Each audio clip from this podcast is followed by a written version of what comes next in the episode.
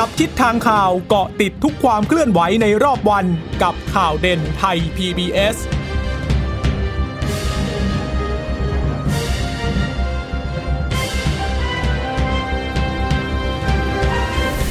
วัสดีค่ะ สวัสดีค่ะ ต้อนรับคุณผู้ฟังสู่ข่าวเด่นไทย PBS นะคะ เราพบกันเป็นประจำทุกวันจันทร์ถึงศุกร์บ่ายๆแบบนี้ค่ะ มาอัปเดตข้อมูลข่าวสารที่เกิดขึ้นในรอบวัน ก่อนส่งต่อประเด็นไปยังข่าวข้ามมิติใหม่ทั่วไทยนะคะ เช่นเคยกับดิฉันจีราชาตาเอี่ยมรัศมี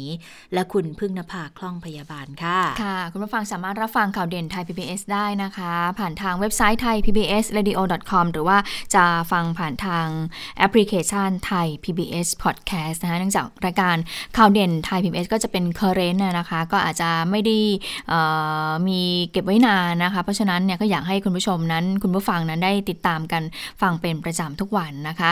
แล้วก็จะมาอัปเดตให้ฟังในแต่ละวันว่าข่าวในแต่ละวันนั้นไฮไลท์มันไปอยู่ตรงไหนนะคะให้ความสำคัญกับตรงไหนในแต่ละวันนะคะ วันนี้ก็คงจะต้องจับตาไปที่การลงมติ แก้ไขร่างรัฐธรรมนูญนะคะ ที่วันนี้สสสวเจ็ดร้อยเกือบ 750 ท่านนะคะ ก็จะต้องลงมติกันแล้วแหละนะคะ ว่าจะเห็นชอบไม่เห็นชอบอย่างไร จะผ่านไหมกับการแก้ไขร่างรัฐธรรมนูญนะคะ และถ้าผ่านผ่านแบบไหนโอ้อันนี้เห็นเขาบอกว่า สวอภิปรายเป็นวันแรกก็ค่อนข้างที่จะเสียงแตกอยู่เหมือนกันนะคะบางท่านก็ยืนยันชัดเจนว่าไม่เห็นด้วยกับการแก้ไขรัฐธรรมนูญนะคะ แต่บางท่านก็บอกว่าก็ เห็นด้วยนะนะคะเพื่อเปิดทางให้บ้านเมืองนั้นมีทางออกก็ยอมที่จะเห็นด้วยกับการแก้ไขรัฐธรรมนูญ เดี๋ยววันนี้ได้ติดตามกันเย็นๆแต่ว่าไปติดตามคดีบ้านเอื้อทอนกันก่อนนะคะ ที่วันนี้ศาลก็ได้มีคำตัดสินออกมาแล้วนะคะค่ะก็เพิ่งจะรายงานมาสักประมาณ 20 นาทีนี้เองนะคะ ก็คุณวัฒนาเมืองสุขอดีตรัฐมนตรีว่าการกระทรวง การพัฒนาสังคมและความมั่นคงของมนุษย์ในสมัยรัฐบาลนายทักษิณชินวัตรนะคะ แล้วก็ยังมีนายมานะวงพิวัตรอดีตกรรมการเคหาแห่งชาติด้วย แล้วก็อดีตประธานอนุกรรมการพิจารณากลั่นกรองโครงการ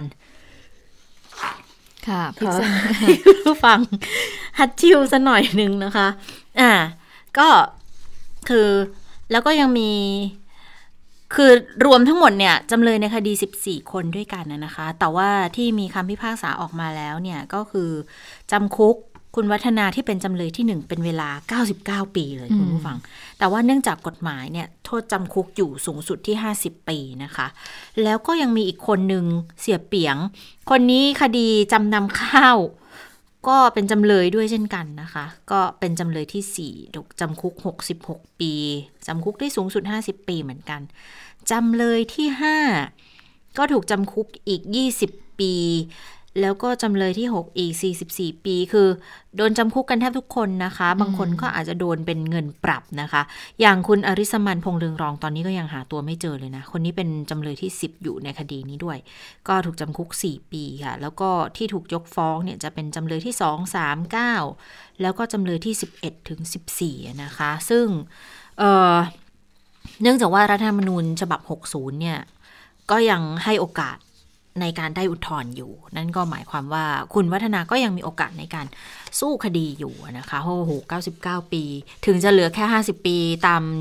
โทษจำคุกสูงสุดจริง ๆ เนี่ย ตอนนี้คุณวัฒนาอายุ 63นะถ้าจำไม่ผิดนะ ก็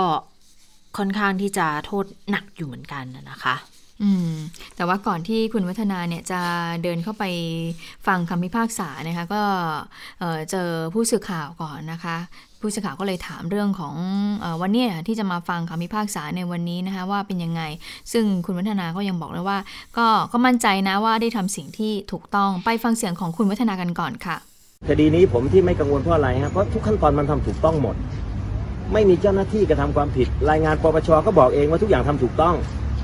นะครับ ผมถูกกล่าวหาสามข้อหานะฮะ ข้อหาแรกอ้างว่าออกทีวอาตามใจชอบ ปปชไต่สวนมาก็บอกทีวอาที่ออกมาเพราะว่าแก้ปัญหาความล่าช้าแล้วออกมาเป็นประโยชน์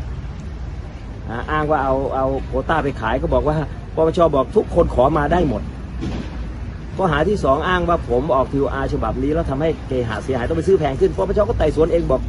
ไม่ได้ซื้อแพงขึ้น ประชาชนได้ประโยชน์แล้วไม่มีใครได้ประโยชน์ เพราะว่าไอ้ราคาที่เพิ่มขึ้นผู้ประกอบการเขาต้องไปทำอะไรที่เป็นประโยชน์อีกเยอะแยะไม่มีใครได้ประโยชน์ แต่เคหะได้ประโยชน์ นี่คือผลไต่สวนคุณไม่รู้ที่ผมโพสต์ไว้อยู่หน้าไหนหน้าไหนมันมีหมดนะฮะข้อหาที่สามอ้างว่าผมเรียกรับผลประโยชน์ไปตอบแทนในตรงเนี้ยอายการก็บอกในคดีมันหาหลักฐานอะไรไม่ได้ว่าผมก็ไปเกี่ยวข้องนี่นี่อายการนะครับ คุณก็ไปดูที่ผมโพสต์เอกสารมันจะอยู่หน้าไหนหน้าไหนผมอ้างไว้หมดเมื่อเมื่อวานเนี่ยนะฮะแล้วคุณจะให้ผม คิดยังไงอะทนายที่ทำคดีกับผมก็บอกในชีวิตไม่เคยทำคดีอะไรที่มันมั่นใจขนาดนี้มันมันมันนอกจากจะกล่าวหาเราว่าไปทางซ้าย เราไม่ได้ทำแล้วมันยังสิ่งที่เราทำมันยังเป็นประโยชน์อีกแล้วคุณจะให้ผมมีคนถามไม่หนีเหรอมันจะหนีไปไหนอะนะฮะก็ฝากไว้นะครับค่ะ คุณธนาก็บอกว่าจะหนีไปไหนล่ะแล้วนะเอ่อนักข่าวก็บอกว่า เนี่ย เมื่อเช้าคุณวัฒนาก็บอกกับนักข่าวว่าเมื่อเช้าก็มีคนส่งข่าวมา บอกว่าให้ผมมาหนีเพราะคำตัดสินเนี่ยจะออกมาให้ลงโทษจำคุกตลอดชีวิตนะคะอืมก็ยืนยันที่จะมาอยู่ที่นี่ เพราะว่าหากจะทำลายกันถึงขั้นนั้นจริงๆเนี่ยก็อยากจะได้มารู้ได้เห็นด้วยตัวเองว่าบ้านเมืองเราเนี่ยเป็นไปได้ถึงเพียงนั้นเลยนะ โครงการนี้เนี่ยเป็นโครงการที่คุณวัฒนาบอกว่าภูมิใจ เพราะว่าไม่เพียงทำด้วยความสุจริตโปร่งใส แต่ว่ายังมีประสิทธิภาพประสิทธิผลในการเปลี่ยนแปลงชีวิตประชาชน และขับเคลื่อนเศรษฐกิจด้วยนะคะอ่ามันคือยุคแห่งการเจริญก้าวหน้าทางเศรษฐกิจที่คนไทยนั้นไม่เคยได้สัมผัสอีกนะคะหลังจากที่รัฐประหารปี 2549 มา แล้วก็ตกต่ำมากที่สุดหลังรัฐประหารปี 2557 นะคะ คุณธนายังทิ้งท้าย ทิ้งท้ายเนี่ยหมายถึงว่าก่อนที่จะไปฟังคำตัดสินนะคะค่ะคุณธนาก็บอกว่า หากคำตัดสินจะเป็นเช่นนั้นจริง ๆ ก็จะขอใช้สิทธิ์ประกันตัวเพื่ออุทธรณ์นะคะ เพราะว่าเป็นคนทำคดีนี้ด้วยตนเอง แต่หากไม่ได้ออกมาพบปากกับทุกท่านอีก ก็ฝากเอาไว้นะ มีมีมีเหมือนพูดทิ้งท้ายบอกว่า ขอฝากสมาชิกรัฐสภา ช่วยเปิดทางให้มีการแก้ไขรัฐธรรมนูญในวันนี้เถอะเพื่อคืนอำนาจให้กับประชาชนได้ร่างรัฐธรรมนูญที่เป็นของประชาชน จบยุคสมัยของความ ป่าเถื่อนทางกฎหมาย แล้วก็นำหลักนิติธรรมเนี่ยกลับคืนสู่ประเทศนี้ นั่นแหละคือสิ่งที่ทำให้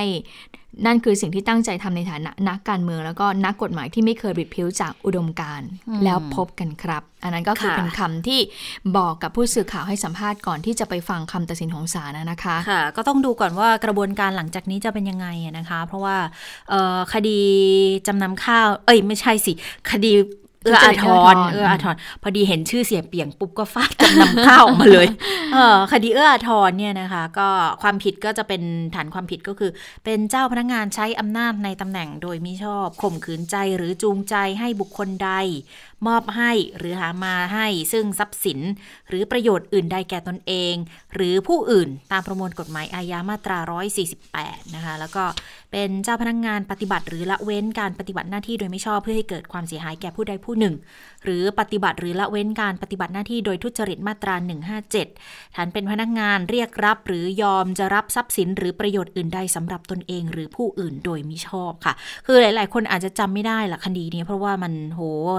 15 ปีมั้ง14 15 ปีอะนะคะ ย้อนกลับไป แล้วก็มีคนที่เกี่ยวข้องกันเยอะ อย่างที่บอกว่าทำไมถึงมีชื่อของนักธุรกิจค้าข้าวรายใหญ่เข้ามาด้วยล่ะ แล้วก็มีชื่อของบริษัทเอออะไรนะอโกรอะที่ที่จะเป็นเป็นผู้ต้องหาจำนำข้าวเหมือนกันเนี่ยนะคะทำไมถึงมาปรากฏชื่อในคดีบ้านเอื้ออาทรเขาก็มองอย่างนี้บอกว่าก็ ใช้อำนาจหน้าที่มิชอบเนี่ยไปให้บริษัทที่ขาดคุณสมบัติมาเป็นคู่สัญญากับการเฮเคหะ สร้างบ้านเอื้ออาทรนี่แหละ ก็ถือว่าเป็นการทุจริตในหน้าที่นะคะ ดังนั้นก็เลยกลายมาเป็นคดีความที่มีการฟ้องร้องกัน แต่ว่าที่คุณวัฒนามองว่ามันจะเป็นเรื่องของการเมืองซะมากกว่าเนี่ยก็เพราะว่าก่อนหน้านี้ปปชก็ไต่สวนกันมาเป็น 10 ปี แล้วก็ยังไม่มีเรื่องมีราวอะไรขึ้นสู่กระบวนการยุติธรรม แต่ปรากฏว่าพอมีการยึดอำนาจมาเนี่ย ก็เริ่มมีการรื้อคดีนี้ใหม่อีกครั้ง โดยทางคอตชแล้วก็ส่งเข้าไปฟ้อง ก็เลยกลายมาเป็นอ่าคดีที่นำมาสู่การพิพากษากันในวันนี้ด้วยนะคะค่ะ ซึ่งคุณธนาก็บอกบอกนะคะว่าเอ่อรัฐประหารมาสองครั้งเนี่ยมีคดีติดตัวประมาณ 10 คดีค่ะซึ่งคดีนี้ก็เป็นสุดเป็นคดีสุดท้าย แล้วก็เป็นคดีที่ไม่มีความซับซ้อน แต่ว่าใช้เวลาถึง 14 ปีเลยนะ จนเกิดรัฐประหารครั้งที่สองเนี่ยจึง เข้ามาสู่ในขั้นตอนนี้นะคะอืมวันนี้คุณวัฒนาก็เดินทางไปกับลูกสาวด้วยนะคะ ก็เท่ากับว่า10คดีที่ว่าคือหลุดหมดทุกคดีใช่ไหมก็น่าจะใช่นะถ้ามันก็เพราะว่าอันนี้ควมหมยบอกว่าย่งคดีนี้เป็นคดีสุดท้ายอืมแล้วมาโดนที่คดีนี้ ซึ่งแล้วเป็นคดีที่คุณวัฒนาวัฒนาพูดว่าค่อนข้างจะมั่นใจซะด้วย ว่าทำทุกอย่างถูกต้องตามกระบวนการ แต่อย่างที่บอกว่าก็ยังมีโอกาสในการที่จะประกันตัวออกมาเพื่อสู้คดีเอ่อ อุทธรณ์ได้อีกครั้งหนึ่งนะคะค่ะะมาดูเรื่องของความคืบหน้าการแก้ไขรัฐธรรมนูญนะคะ วันนี้ก็เป็นการพิปรายเเรื่องของยติ การแก้ไขรัฐธรรมนูญเป็นวันที่2นะคะเมื่อวานนี้ก็เเลิกไปช่วงดึกๆนะคะประมาณตีหนึ่งนะคะ วันนี้ก็ต่อกันเลยนะคะ และวันนี้เนี่ยก็จะต้องเสร็จสิ้นในช่วงเวลาประมาณหกโมงเย็นด้วยนะคะ เพราะว่าจะเข้าสู่ขั้นตอนในเรื่องของการลงมตินะคะ แก้ไขรัฐธรรมนูญกันแล้วนะคะคุณสุทินคลังแสงสสมหาสารคามพักเพื่อไทย แล้วก็ประธานวิฝ่ายค้านก็บอกว่าเมื่อวานเนี่ยนั่งฟังทั้งวันเลยนะ ก็แล้วฟังเสียงพี่น้องของประชาชนด้วย แล้วก็พี่น้องประชาชนเนี่ยเขาก็วิตกละเริ่มวิตกบอกว่า 6 ฉบับเนี่ยฟังมาแล้วเนี่ยตกแน่ เพราะหมดหวังกับสวดังนั้นเวลาที่เหลืออยู่เนี่ยก็เลยจะมาทำหน้าที่ชี้แจงไขข้อข้องใจ แล้วก็จะทำทุกวิถีทางนะให้สวเนี่ยได้เข้าใจถึงเจตนารมณ์ แล้วก็สิ่งที่ค้างคางอยู่ค้างคาอยู่นะคะอออย่างเช่นประเด็นแรก ถามว่าทำไม ต้องแก้ก็ต้องบอกว่าแก้เพื่อปากท้องของประชาชน แก้เศรษฐกิจให้กินดีอยู่ดี เพราะการเมืองวันนี้เนี่ยมันไม่เอื้อกับเศรษฐกิจกับปัญหาเศรษฐกิจที่เกิดขึ้นอยู่นะคะ แล้วประเด็นต่อมาคุณสุทินก็บอกว่า เป็นความต้องการของประชาชนหรือเปล่าไอ้แก้รัฐธรรมนูญเนี่ย คุณสุทินก็บอกว่าก็เป็นความต้องการของพี่น้องประชาชนนะที่รู้มาเนี่ยก็มาจากพี่น้องประชาชน อะไรที่เออเป็นเสียงของพี่น้องประชาชนเราก็ต้องฟังอะไรที่ฝืนประชาชนไม่มีใครกล้าเสี่ยงทำหรอกนะคะ เพราะว่าการเลือกตั้งครั้งหน้าเนี่ยประชาชนก็จะลงโทษที่ชัดๆเลยก็คือการเลือกตั้งครั้งที่ผ่านมา แทบทุกพักเนี่ยก็ชูนโยบายแก้ไขรัฐมนูญนะ กรรมาธิการศึกษาแนวทางการแก้ไขรัฐมนูญก็ลงไปศึกษา แล้วก็รับฟังความเห็นของประชาชน ก็พบว่าประชาชนน่ะต้องการแก้อย่างท่วมท้น ถ้าอย่างไม่ชัดก็ไปฟังผู้ชุมนุมสิว่าเขาอยากได้อะไร ตอนเนี้ยนะคะที่เขามีการชุมนุมกันอยู่นะคะว่าเขาอยากจะเเขาอยากจะแก้อะไรนะคะดังนั้นยืนยันนะคะว่าที่พรรคฝ่ายค้านนั้นยื่นเข้าไปเนี่ยเป็นความต้องการของประชาชนนะ และทีนี้มันก็เป็นมีคำถามต่อมาเรื่อยๆนะที่คุณสุทินอภิปรายเป็นเรื่องบอกว่า แล้วทำไมเนี่ย ทำไมพักฝ่ายค้านเนี่ยถึงต้องยื่น เพิ่มเติมยติแก้ไขรัฐมนูญอีก 4 ยตินะคะ เพราะว่าเอ่อเราให้คุณผู้ชมผู้ฟังได้ฟังอย่างนี้คือว่าเริ่มแรกเนี่ยคือพรรคเพื่อไทยเนี่ยยื่นก่อนเลยนะ ก็คือยื่นของร่างของอพรรคฝ่ายค้านก่อนนะคะ ก็คือแก้มาตรา 256 ในเรื่องของวิธีการแก้ไขรัฐมนูญแล้วก็มีการจัดตั้งสสร 200 คนใช่ไหมคะ ที่มาจากการเลือกตั้งทั้งหมดนะคะ ก็ยื่นก่อนใครเพื่อเลย แล้วก็เสร็จแล้วเนี่ยหลังจากนั้นเนี่ยก็ตามมาด้วยของทางร่างของพรรคร่วมฝ่ายค้านหรือว่า ร่างของรัฐบาลที่ยื่นตามไปนะคะ ก็คือก็คล้าย ๆ กันก็คือแก้ไขมาตรา 256 แล้วก็จัดตั้งสสร จะแตกต่างก็คือกันในรายละเอียดเรื่องของการตั้งสสรนะคะแล้วก็เรื่องของวันเวลานิดหน่อย ปรากฏว่าต่อมาค่ะ ต่อมาคือพรรคฝ่ายค้านพรรคเพื่อไทยนี่แหละค่ะก็เป็นแกนนำในการยื่นเพิ่มอีก 4ยติเข้ามานะคะ ทีนี้ก็เลยคุณสุทินก็พูดว่าทำไมต้องยื่น 4ยติล่ะอะอยากให้ฟังนะ แล้วจะได้รู้ว่าทางพรรคฝ่ายค้านนั้นคิดยังไงค่ะ ก็ยื่นให้ท่านทั้งฉบับแล้วท่านยังบอกว่าไม่เอา บางคนก็บอกว่า ทั้งฉบับไม่เอามาล้มล้างเขาไม่เอา ถ้ารายมาตราผมจะเอา นี่ก็จัดให้แล้วไงรายมาตรา ให้ช็อปเลย ให้ช็อปเลย อยากได้ทั้งฉบับก็เอาแบบสสรพวกผมนี่ถ้าบอกมันแก้ทั้งฉบับมันไม่ดี ก็มาที่สี่ญัตติก็ให้แล้วนี่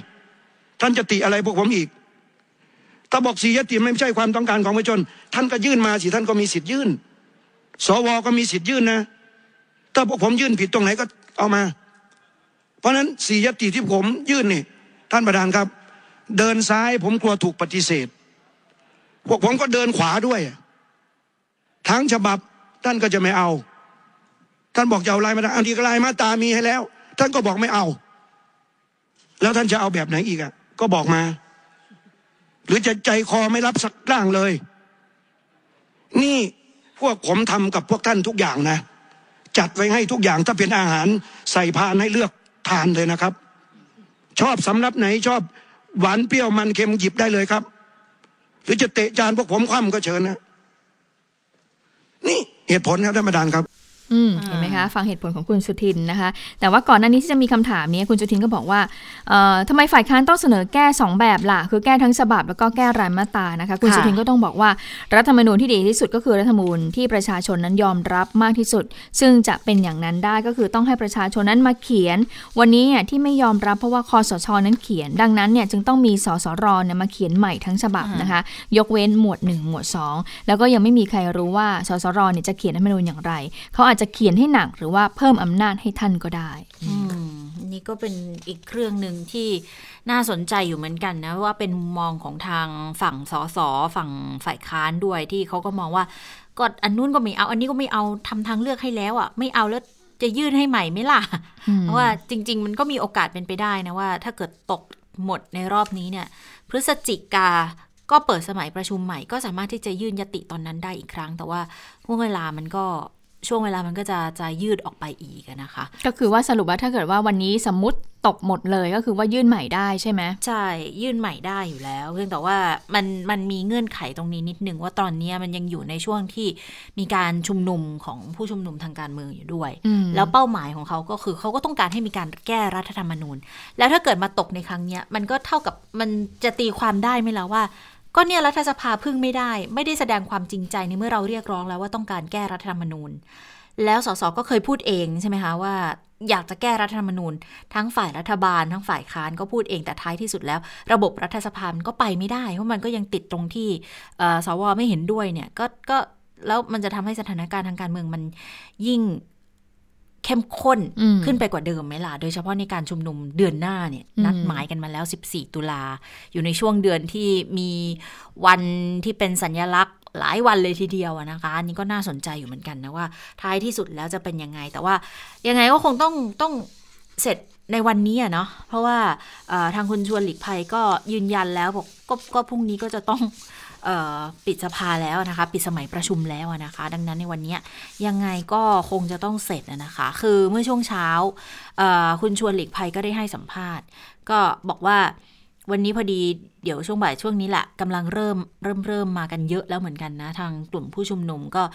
พูดทั้งเรื่องของการรักษาความปลอดภัยของอาคารรัฐสภา เพราะว่าแนวร่วมหลาย ๆ กลุ่ม เขาก็จะมาติดตามการลงมติแก้ไขรัฐธรรมนูญกันด้วยนะคะ คือคุณชวนเขาก็มองว่าจริง ๆ ตามปกติก็มีคนมาที่สภากันทุกสัปดาห์แหละ จะมากจะน้อยก็แล้ว แต่แต่ทั่วไปไม่ได้มีปัญหา ความเรียบร้อยก็ดูแลไม่ให้ประมาทนะคะ แล้วก็ไม่ได้ไม่ได้คิดว่าจะมีความรุนแรงอะไร ไม่ปิดกั้นอะไรหรอก เพราะว่าเจ้าหน้าที่รายงานมาเมื่อ 2 วันที่ผ่านมาก็ก็ดูแลได้เตรียมการทุกอย่างเพื่อความไม่ประมาท แต่ทีนี้ถ้าเกิดผลโหวตออกมาไม่ตรงตามความต้องการของผู้ชุมนุม แล้วจะเป็นการกดดันไหม คุณชวนก็บอกส่วนใหญ่เขาคงไม่ทำอะไรเกินขอบเขตกฎหมายค่ะ ถึงแม้ว่าจะพยายามกดดันสว แต่ก็เชื่อว่าคงไม่มีอะไรเกินขอบเขตกฎหมาย แต่ว่าอาจจะเป็นการแสดงออกด้วยคำพูดด้วยความรู้สึก แต่เพื่อความไม่ประมาทก็ได้กำชับเจ้าหน้าที่ไปแล้วด้วยว่าให้ปฏิบัติดีๆ ให้พูดคุยกันดีๆ ส่วนกรอบการอภิปรายของสมาชิกในวันนี้นะคะ ก็ฝ่ายรัฐบาลฝ่ายค้านจะเหลือฝั่งละ 3 ชั่วโมงเศษ สวเหลือ 2 ชั่วโมงเศษ ก็จะพยายามเร่งรัด คือถ้าเป็นไปได้ จะให้จบใน 17 นาฬิกา เพราะคำนวณแล้วว่าลงมติเนี่ยยาวนานแน่ๆ เพราะว่าโหวตทีเดียว 6 ฉบับนะคะ ไปฟังเสียงของคุณชวนกันค่ะ พยายามจะเร่งว่าถ้าเป็นไปได้นี่ประมาณสักห้าโมงกว่า ให้สรุปให้เสร็จ เพราะว่าคำนวณเวลาลงมติเนี่ยจะเสียเวลาไม่เพียงแต่ เช่นขอร้องว่าหนึ่งอย่าเอ่ยชื่อตัวเอง เมื่อเลขาธิการประกาศชื่อใครแล้วเนี่ยก็อย่าเอ่ยชื่อซ้ำเคยได้ผลเมื่อครั้งประชุมที่ทีโอทีนะฮะเฉพาะการไม่เอ่ยชื่อเนี่ยประหยัดเวลาได้เป็นชั่วโมงเพราะมันเจ็ดร้อยกว่าคนเลยนะครับ เพราะฉะนั้นแต่ว่าอย่างไรครั้งนี้มันจะเสียเวลาว่า ฉบับที่หนึ่งเห็นชอบ สองไม่เห็นชอบสามเห็นชอบสี่ไม่แล้วแต่เขามันจะใช้เวลาไม่เหมือนว่า เออขึ้นมาปุ๊บเห็นชอบจบ แต่ครั้งนี้เนี่ยมันหกฉบับ เพราะฉะนั้นเวลาที่ใช้ในการประกาศแต่ละฉบับเนี่ยกินเวลาพอสมควร ก็เลยคำนวณแล้วก็มีคนเตือนว่าที่จะไปคิดว่ามันจบในสามชั่วโมงอะไรเนี่ยอาจจะเป็นไม่ได้ รวมทั้งเมื่อลงคะแนนเสร็จ รวมคะแนนเนี่ยเมื่อวานนี้ จ้าหน้าที่ก็บอกผมว่าการรวมคะแนนอาจจะใช้เวลาถึงชั่วโมงครับเพราะฉะนั้นก็เลยคิดว่าเพื่อความไม่ประมาทเดี๋ยวมันจะจบ สมัยประชุมมันจบวันนี้นะครับ วันนี้ยี่สิบเจ็ดนาฬิกาสมัยประชุมก็หมดแล้วถ้ามันไม่เสร็จภายในประชุมก็จะมีปัญหาครับครับ เพราะฉะนั้นก็ขอร้องก็ให้ยังไงขอให้เริ่มเดิมในคำนวณว่าประมาณเริ่มหกโมงเนี่ย น่าจะเป็นเรื่องที่ควรจะนับคะแนนครับแล้วสมมุติว่าสี่ชั่วโมงมันก็ไปสัก หกโมงเกือบห้าทุ่มหกทุ่มมันเพื่อความไม่ประมาทนะครับพยายามดูเวลาอยู่ครับค่ะอืมมีสถิติชัดเจนเลยนะบอกว่าแค่ไม่เอ่ยชื่อตัวเองซ้ำเนี่ย ไม่มีสร้อยอย่างที่บอกเมื่อวานไม่มีสร้อยคำเนี่ย ก็ประหยัดได้เป็นชั่วโมงแล้วนะ แต่ด้วยความที่ลงทีเดียวหกยตติอะก็อาจจะต้องใช้สติกัน ค่อนข้างเยอะ ทั้งฝ่ายคนที่ขานชื่ออมขานยตติแล้วก็ฝ่ายที่ลงมติด้วยนะคะ ค่ะ แต่ว่าดิฉันก็อืมก็เชื่อว่าคุณชวนก็คงจะแบบอาจจะยกตัวอย่างนะคะบอกว่าอ่าเอออย่างสมมุติใช่ไหมคะบอกว่าอะเออเอ่อพึ่งนภาคล่องพยาบาลอ่าเห็นด้วยในยติที่หนึ่ง สองไม่เห็นด้วยค่ะสามเห็นถ้าถ้าเกิดว่ามีตัวอย่างอย่างเงี้ยอาจจะเร็วเร็ว อาจจะเร็ว แต่อย่างที่คุณชวนว่าคุณชวนก็เหมือนกับก็รู้นะ รู้รู้ทางนะคะว่าหนึ่งอาจจะมีสร้อย และเกิดว่าบางท่านเนี่ยพอจะลุกขึ้นพูดเขาก็อยากจะให้รู้ไงว่าตนเนี่ยมีจุดยืนในอย่างไร ก็อาจจะพูดชื่อตัวเองซ้ำอีกอะไรอย่างเงี้ยนะคะ ก็เป็นสิ่งที่คุณชวนค่อนข้างจะกังวลเหมือนกัน แล้วก็เจ้าหน้าที่ก็ต้องกังวลเหมือนกัน เพราะว่ากว่าจะเรียกชื่อขานชื่อแต่ละท่านเนี่ยเจ็ดร้อยห้าสิบคนใช่ไหมคะแต่ว่าก็ไม่ถึงแล้วล่ะตอนนี้นะคะอาจจะเกือบเกือบเจ็ดร้อยห้าสิบคน แล้วก็ต้องมีการรวบรวมคะแนนอีกนะคะ ซึ่งเจ้าหน้าที่ก็บอกคุณชวนว่าก็ใช้เวลาร่วมชั่วโมงเหมือนกันนะอืมแต่ก็พยายามที่จะทำให้เสร็จนะคะค่ะส่วนนอกจากความกังวลในเรื่องของการนับคะแนนตรงส่วนนี้แล้วนะคะ คุณชวนก็พูดถึงเรื่องของการที่แนวร่วมกลุ่มธรรมศาสตร์และการชุมนุม และคณะประชาชนปลดแอกพร้อมกับกลุ่มแนวร่วมวันนี้จริงๆเนี่ยนัดกัน4ี่โมงเย็นแต่ก็ไปก่อนอยู่แล้วแหละมาแล้วนะคะ มีหลายกลุ่มไม่ใช่แค่ 2 กลุ่มนี้นะคะ มีกลุ่มรัฐสวัสดิการเอ่อกลุ่มแรงงานนะคะ แล้วก็กลุ่มแฟดม็อบต่างๆ ทั้งหลายที่ก่อนหน้านี้ก็มาจากหลายสถาบันการศึกษา วันนี้ก็จะไปเกาะติดที่หน้ารัฐสภาด้วยนะคะ ก็บอกว่า ตอนนี้เนี่ยคุณชวนบอกว่าก็ได้ประสานกับหน่วยงานด้านความมั่นคงเรียบร้อยแล้วนะคะ ซึ่งตามปกติเนี่ยก็มีคนมาที่รัฐสภาทุกสัปดาห์จำนวนจะมากจะน้อยก็แล้วแต่ แต่ทั่วไปอะก็ไม่ได้มีปัญหาอะไรนะคะก็ดูแลความเรียบร้อยได้ดี แต่ก็ไม่ประมาทค่ะ เพราะว่าจากข้อมูลที่มีก็ไม่ได้คิดว่าจะมีเหตุอะไรรุนแรง ไม่ถึงกับมาปิดอะไรมากมายนะคะ โดยคุณชวนบอกว่าเจ้าหน้าที่ก็รายงานมาเมื่อ 2 วันก่อนเหมือนกัน บอกว่าจะดูแลสมาชิก รัฐสภา เจ้าหน้าที่และสื่อมวลชน ก็เพื่อความไม่ประมาทนะคะ ก็ไม่ได้สั่งการอะไรพิเศษ แต่ก็ให้ดูแลอย่างดีก็เชื่อมั่นว่านะคะพวกน้องๆ นักศึกษานักศึกษาภาคประชาชนเนี่ยไม่ได้ตั้งใจมาสร้างความวุ่นวายใด ๆ จะมีบางคนก็เป็นเรื่องต่างหาก แต่ว่าโดยภาพรวมแล้วที่เห็นในอดีตแต่ละครั้งก็คิดว่าคนที่ตั้งใจมาเนี่ยก็คงจะไม่ก่อเหตุอะไรหรอกค่ะ ค่ะขณะเดียวกัน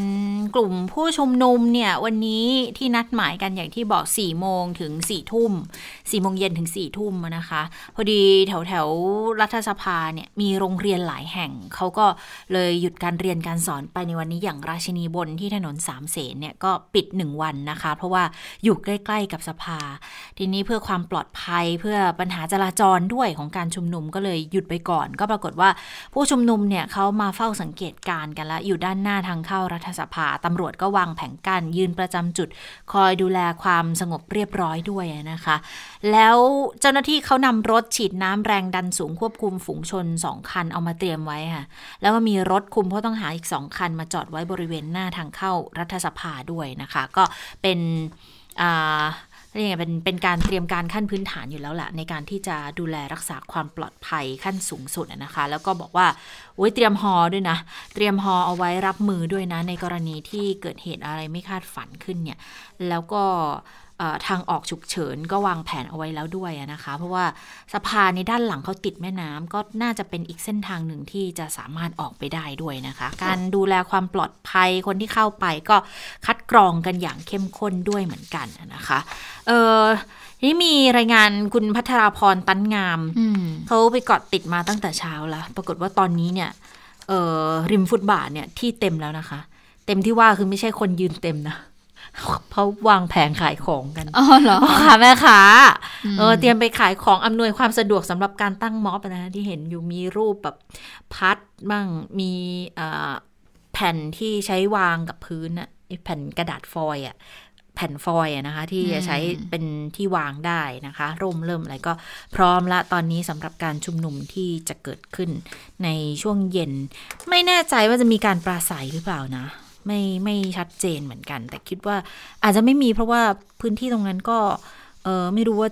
รถขยายเสียงอะไรเงี้ยจะเข้าไปได้หรือเปล่านะคะ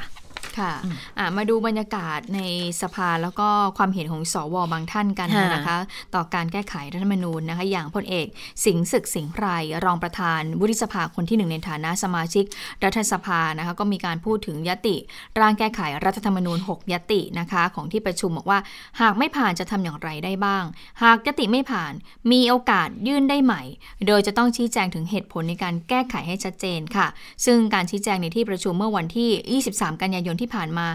ก็คือเมื่อวานนี้มันคะยังไม่ชัดเจนเลย ส่วนกรณีที่จะมีกลุ่มผู้ชุมนุมมากดดันที่หน้ารัฐสภาเนี่ยคุณเอ่อพลเอกสิงห์ศึกก็บอกว่าก็เป็นสิทธิและหน้าที่นะถ้าไม่นำความเดือดร้อน หรือว่าละเมิดสิทธิผู้อื่น หรือว่ากระทำผิดกฎหมายก็ไม่มีอะไรที่ต้องกลัวนะคะ ส่วนรัฐสภาก็ทำหน้าที่กันไปนะคะ ไปฟังเสียงของพลเอกสิงห์ศึกสิงห์ไพรกันค่ะ สมมุติวันนี้มันไม่สำเร็จก็สามารถยื่นได้อีก แต่ว่าให้เหตุผล ที่ชัดเจนเมื่อวานตอบแต่วันนี้เองะเมื่อวานไม่ค่อยชัดเจนกลุ่อะมผู้ชุมเหตุผลนุมมาด้วยช่วงบ่ายอะค่ะ ที่เขาจะมารอดูการพิจารณาวันนี้ด้วยอ๋อไม่เป็นไรเป็นสิทแล้วธิ์เป็นสิทธิ์ แล้วถึงเวลาจริงๆเรากลัวไหมคะห่วงสถานการณ์ไหมคะเพราะว่าถ้าเขากลัวเกิดกลัวอะไรล่ะ ทุกคนเป็นสิทธิ ค่ะ เป็นหน้าที่อะไรถ้ามันไม่เดือดร้อนไม่ไปสร้างความเป็นละเมิดสิทธิ์เขาไม่ไปสร้างความวุ่นวายให้ผิดกฎหมายก็ไม่มีอะไรน่ากลัว ทั้ง สภาก็ทำหน้าที่ของสภาไปเออการมากดดันถึงสวไหมอะค่ะเพราะว่าโอ้ยถ้าเป็นตัวแปรถ้าเราไปอะไรประเทศนี้ถ้าเอาเสียงเอาคนรุ่นมากดดันแสดงว่าเราอยู่ใต้อิทธิพลของอำนาจมืดเองใต้อิทธิพลของไม่มีกฎหมายดิไม่ใช่ บ้านเมืองนี้เราเป็นประเทศมา 800 ปี เรามีระบบของเรา มีวัฒนธรรม มีกรอบจารีตประเพณี ใช่ไหมแล้วมาเป็นกฎหมาย แล้วรัฐธรรมนูญนี่เป็นจิตวิ จิตวิญญาณของประเทศ มันไม่ใช่มาพูดกันซีซัวได้นะท่านคะต้องชัดเจน ถ้าเกิดสมมุติว่าทั้งหกยติไม่มียติไหนผ่านเลยนี่จะทำให้สังคมผิดหวังไหมคะท่าน เรื่องของการแก้ไขรัฐธรรมนูญสังนะคมคะ ผิดหวัง ไม่รู้นะก็ตอนนี้มันเห็นเห็นมีสองฝ่ายนี่ฝ่ายหนึ่งก็ยื่นเสนอ อีกฝ่ายหนึ่งก็ค้านค่ะ สรุปว่าจะเอาไง แต่พอมาพูดเหตุผลกันใช่ไหมพูดเหตุผลกันเนี่ย ฟังในเหตุผลแล้ว สสก็ต้องให้เหตุผลที่ดีไง สสเองก็ยังไม่ชัดเจนเลยไงนะค่ะอืมก็เป็นความเห็นของทางอารองประธานวุฒิสภานะคะพลเอกสิงห์ศึกสิงห์ไพรก็ก็ชัดเจนว่าคือถ้าถ้าถ้าไม่ผ่านเลยเนี่ย ก็ยื่นใหม่ได้ ตีตกก็ยื่นใหม่ได้นะคะ แล้วอาจจะมีร่างของประชาชนด้วยมั้งถ้าเกิดว่าอืมใช่ถ้าเกิดว่าจะมีการให้ยื่นใหม่พิจารณาใหม่ในครั้งหน้าก็สามารถที่จะบรรจุได้ด้วยนะคะ หลังจากที่เอ่อมีการตรวจสอบ เรื่องของความถูกต้องเกี่ยวกับรายชื่อที่ครบห้าหมื่นรายชื่อไหมแล้วนะคะ ก็เอ่อจะผิดหวังไม่ผิดหวัง อันนี้ก็ไม่ไม่แน่ใจเหมือนกันนะ แต่ว่าถ้าไปดูท่าทีของสว ตอนนี้ก็เท่าที่อภิปรายในสภาหรือว่าที่มีการออกมาให้ความเห็นกันเนี่ย ก็ค่อนข้างจะชัดว่าคนที่ไม่เห็นด้วยกับการแก้อาจจะเยอะกว่าซะอีกนะอืมพอดีในจับตาสถานการณ์นี้ก็เข้าฝาเข้าสายของอาคุณสมชายแสวงการทั้ง ก็คุณสมชายก็เป็นสวที่มีจุดยืนบอกไม่ไม่ไม่ให้แก้ฉบับนี้ ไม่ให้แก้ในลักษณะนี้อืมคือคุณสมชายเคลียร์ก่อนอย่างนี้บอกว่า แก้ได้รัฐธรรมนูญแก้ได้ แต่ให้เหตุผลว่าฉบับนี้เนี่ยมันผ่านการทำประชามติมา ดังนั้นถ้าจะแก้ก็ต้องถามประชาชนก่อน คือทำประชามติก่อนว่าจะให้แก้ได้หรือไม่ ถึงจะแล้วค่อยมาดูว่า จะเอายังไงกันต่อ แต่ว่าถ้าแก้ในลักษณะแบบนี้อยู่ๆก็ให้มามีสสรมาร่างใหม่เลยอย่างเงี้ย ก็เท่ากับว่าไม่ได้เคารพเสียงของคนที่เขา ลงประชามติมา 16 ล้านกว่าเสียงสิอะไรทำนองเนี้ยอืมนะดูแล้วก็ก็มีเหตุผลนะอยู่เหมือนกันนะเพค่ะราะว่าเอ่อฉบับนี้น่ะมาจากการทำประชามติ เพราะฉะนั้นค่ะถ้าเกิดคุณจะไปทำอะไรกับฉบับนี้เนี่ย คุณคุณก็จะต้องไปถามเสียงของประชาชนอืมเสียงส่วนใหญ่ซะก่อนว่าจะเอายังไงนะ แต่ว่าก็มีคุณคำนวณด้วยใช่ไหมที่ใช่จุดยืนของคุณคำนวณเนี่ยก็คือจะเห็นด้วยแหละอืมกับการแก้ค่ะเพราะว่าคุณคำนวณว่าจะไปขัดขวางทำไม เพราะว่าอ่าสุดท้ายแล้วนะก็ต้องเป็นเสียงของประชาชนที่ค่ะจะต้องเอ่อไปลงประชามตินะคะว่าจะแก้หรือไม่แก้ใช่นะคะ แล้วก็จะเอายังไงก็คืออยากให้ฟังคือเสียงของประชาชนนะนะคะน่าสนใจคือทั้งคู่เนี่ยมียอมรับกับเหตุผลนะการใช่อ่ามีมีเหตุผลทั้งคู่แล้วก็ยอมรับกับการให้ทำประชามติกันทั้งคู่ เพียงแต่ว่าจะอยู่ที่ลำดับเท่านั้นเองอืมว่าทำก่อนแก้แล้วทำใหม่อีกรอบหรือว่าอืมแก้ก่อนแล้วก็ทำ ประชามติอีกรอบว่ารับหรือไม่รับ เพราะว่าอย่างคุณคำนูนเขาก็มองว่า ก็เห็นแล้วว่าใช้มาพักหนึ่งก็มีปัญหาในการใช้ แล้วก็มีประชาชนที่แสดงความต้องการที่จะให้มีการแก้ไข แล้วทำไมถึงจะไม่ฟังเสียงเขาล่ะ ก็แก้สิ แต่ยังไงก็ต้องต้องฟังเสียงประชาชนส่วนใหญ่ผ่านการทำประชามติกันอีกครั้งอยู่ดีอืมเออ อันนี้ก็เลยเป็นเหตุผลที่น่าสนใจเหมือนกันนะ แต่ว่าถามคุณคำนูนบอกเออ84 เสียงที่บอกว่าเป็นเสียงส่วนน้อยเนี่ย น้อยเนี่ยจะถึง 1 ใน3ไม่จะถึง 84ไหม ก็ให้ความมั่นใจอะไรไม่ได้เหมือนกันอืมก็คือยังไม่ไม่ชัดเจนยังไม่ชัวร์แล้วทางฝ่ายของคุณสมชายก็ก็พูดคล้ายๆกันว่า เป็นเอกสิทธิ์ในการที่จะเอ่อออกเสียงไปในทางใดทางหนึ่งอืมนะคะก็มีสวหลายท่านก็บอกนะคะว่าหลาย ๆ คนที่ให้สัมภาษณ์ส่วนใหญ่ก็จะบอกว่าก็ ถ้าถามจุดยืนของตัวเองอะบอกได้นะ บอกกับสื่อได้แต่ถ้าจะให้ไปถามเสียงส่วนใหญ่เสียงโดยรวมเนี่ยคงบอกไม่ได้หรอกนะ เพราะว่าสวเนี่ยก็ไม่เหมือนกับสสเพราะว่าสสเนี่ยยังเป็นบางทีกลุ่มก็ต้องมีเป็นพรรคมติการเมืองพรรคมีอะไรต้องทำตามออกมมาติพักอ่าแต่ว่าสวเนี่ยก็คือว่ามีความคิดความเห็นเป็นของแต่ละคนเลยนะคะก็มีเอกสิทธิ์ แล้วก็มีอิสระทางความคิดของตัวเอง แต่ถ้าว่าก็มีมุมมองทางนักวิชาการเขาก็มองเหมือนกันบอกว่าเอ่อสวที่มาของสวชุดเนี้ยก็คือมาจาก คอสชแล้วก็มาอ่าจากเอ่อการที่พลเอกประยุทธ์เนี่ยเอ่อเลือกมาเลือกมาใช่ไหม เพราะฉะนั้นแล้วเนี่ยจนถึงทุกวันนี้ก็ยังเชื่ออยู่ เชื่อว่าสสเอ่อยังเชื่อว่าสวเนี่ยก็เอ่ออยู่ภายใต้การกำกับของรัฐบาลแล้วก็คอสชอยู่นะคะ ซึ่งนักวิชาการบางท่านอย่างอาจารย์อนุรันก็บอกว่าถ้าคือคือมีความเชื่อเช่นนั้น ถ้าอย่างนั้นแล้วก็เลยบอกว่างั้นงั้นฝาก ไปบอกสวหน่อยได้ไหมอยากให้เอ่อพลเอกประยุทธ์เนี่ยไปบอกสวหน่อยได้ไหมบอกว่า ถ้าอยากเห็นสถานการณ์บ้านเมืองสงบเนี่ยก็ให้รับไปเถอะอ่านนะคือลงมติเห็นชอบแล้วก็รับไปเถอะนะคะเอ่อรับในส่วนของถ้ายิ่งของฝ่ายค้านได้เนี่ยก็จะยิ่งดีเลย เพราะฝ่ายค้านก็จะมีเสียงของเออประชาชนเข้ามามีส่วนร่วมในของกรรมาธิการด้วยนะคะแล้วก็สสรทั้งหมดเนี่ยก็มาจากการเลือกตั้ง อาจารย์อรุณอันก็เลยบอกว่าอย่างนั้นเนี่ยถ้าเป็นอย่างนั้นเนี่ยก็อยากให้ฝากไปถึงสวด้วย แต่ว่าอาจารย์ทวีเอ่อซึ่งเป็นออยู่คณะรัฐศาสตร์ มหาวิทยาลัยสุโขทัยธรรมาธิราชนะคะก็ก็มองบอกว่าถ้าจะผ่านน่ะก็น่าจะผ่านร่างของรัฐบาลมากกว่า ไม่ผ่านหรอกร่างของฝ่ายค้าน ยื่นก่อน ถ้าเกิดว่าไปให้ผ่านเนี่ยมันก็จะเป็นแบบว่าเดี๋ยวจะเสียหน้าไปรัฐบาลก็เลยบอกว่า และอย่างเนี่ยรัฐบาลก็มีเสียงค่อนข้างมากมากอยู่ใช่ไหมคะมากกว่าทางฝ่ายค้านอยู่แล้วนะก็เลยเชื่อว่า มาถึงตรงนี้แล้วเนี่ยนะคะก็อาจจะผ่านแต่ว่าผ่านแค่ร่างเดียวก็คือร่างของรัฐบาล แต่ว่าพอมาฟังเสียงของสวเนี่ยก็ไม่สามารถที่จะประเมินได้นะคะว่าตกลงแล้วว่ายังไง เพราะว่าขั้นตอนในการลงมติเนี่ยก็คือเสียงสวเนี่ยถือว่าเป็นตัวแปรตัวชี้ขาดอยู่เหมือนกัน เพราะว่าจะต้องได้ 1 ใน3เอ่อของ 250 ก็คือ 84 เสียง เพราะว่าอย่างคุณคำนวณหรือคุณสมชายก็ยังบอกว่าอ่าก็ไม่สามารถที่จะ ตอนเนี้ยเดาไม่ได้เออเดาเดาไม่ไม่ได้ได้เลย ถึงแม้จะมีการมีกลุ่มไลน์60 คน แต่กลุ่มไลน์60 คนก็ไม่ใช่ว่าจะเห็นด้วยเห็นพ้องต้องกันหมด แต่ว่าหลักๆ ที่ได้มีการรวบรวมมาหรือว่าติดตามมาเนี่ยก็จะมีอยู่ 3 กลุ่มนะคะมีกลุ่มเห็นด้วยกลุ่มคัดค้าน แล้วก็กลุ่มที่ยังแบบว่าเอ๊เห็นด้วยดีไหมหรือว่าไม่เห็นด้วยดี หรือจะเอาแบบเป็นรายมาตราอะไรอย่างนี้เป็นต้นนะคะ เพราะฉะนั้นแล้วอุ๊ยน่าติดตามมากเลยนะคะสำหรับการลงมติในเย็นวันนี้อีกประมาณ 2 ชั่วโมง แล้วคุณชวนก็จะไม่ให้อภิปรายละคุณชวนก็จะประธานรัฐสภาคงจะเริ่มให้เข้าสู่กระบวนการลงมติแล้วล่ะค่ะค่ะ แต่ว่าก็เป็นเป็นตัวแปรจริงนะคะ คราวนี้สวเป็นตัวแปรจริงเพราะว่าสสเนี่ยก็คงน่าจะผ่านไม่มีปัญหาหรอกกับการรับอ่ายติ แต่ทีนี้มันจะไปติดตรง 256 ที่ว่าจะแก้เนี่ยก็ต้องมีเสียงของสวหนึ่งใน 3 ด้วยนะนี่นี้เอ่อผู้สื่อข่าวก็เลยไปสอบถามกับอีกท่านหนึ่งนะคะ เป็นคนที่เอ่อถูกวิจารณ์บ่อยมากอืมในช่วงที่ผ่านมา แล้วก็เป็นคนใกล้ชิดกับนายกรัฐมนตรีด้วยอย่างพลเอกปรีชาจันทร์โอชา สมาชิกวุฒิสภานะคะ ก็ไปถามบอกเนี่ยหลายฝ่ายก็จับตามเหมือนกันบอกว่า สวเป็นตัวแปรเนี่ย แล้วแล้ว จะยังไงดี จะมีการเอ่อให้ให้ความเห็นยังไงบ้างเกี่ยวกับเรื่องนี้นะคะ ไปฟังเสียงของพลเอกปรีชาจันทร์โอชากันค่ะ เมื่อวานที่ถูกพัดพิงถึงครอบครัวนี้ยังรู้สึกยังไงอยู่ไหมฮะรู้สึกมันก็มันก็อย่างนั้นถึงการอภิปรายมันก็สามารถทำได้นะ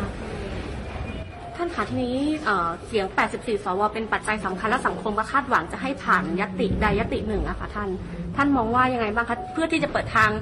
หนทางสู่การคลี่คลายความขัดแย้งอะคะท่านโดยเฉพาะมีการชุมนุมเรียกร้องในการแก้ไขรัฐธรรมนูญนะคะเราเราเราต้องดูว่าไอ้ความขัดแย้งที่เกิดขึ้นในประเทศเนี่ยมันเกิดจากอะไรปฏิบัติขาการเป็นยังไง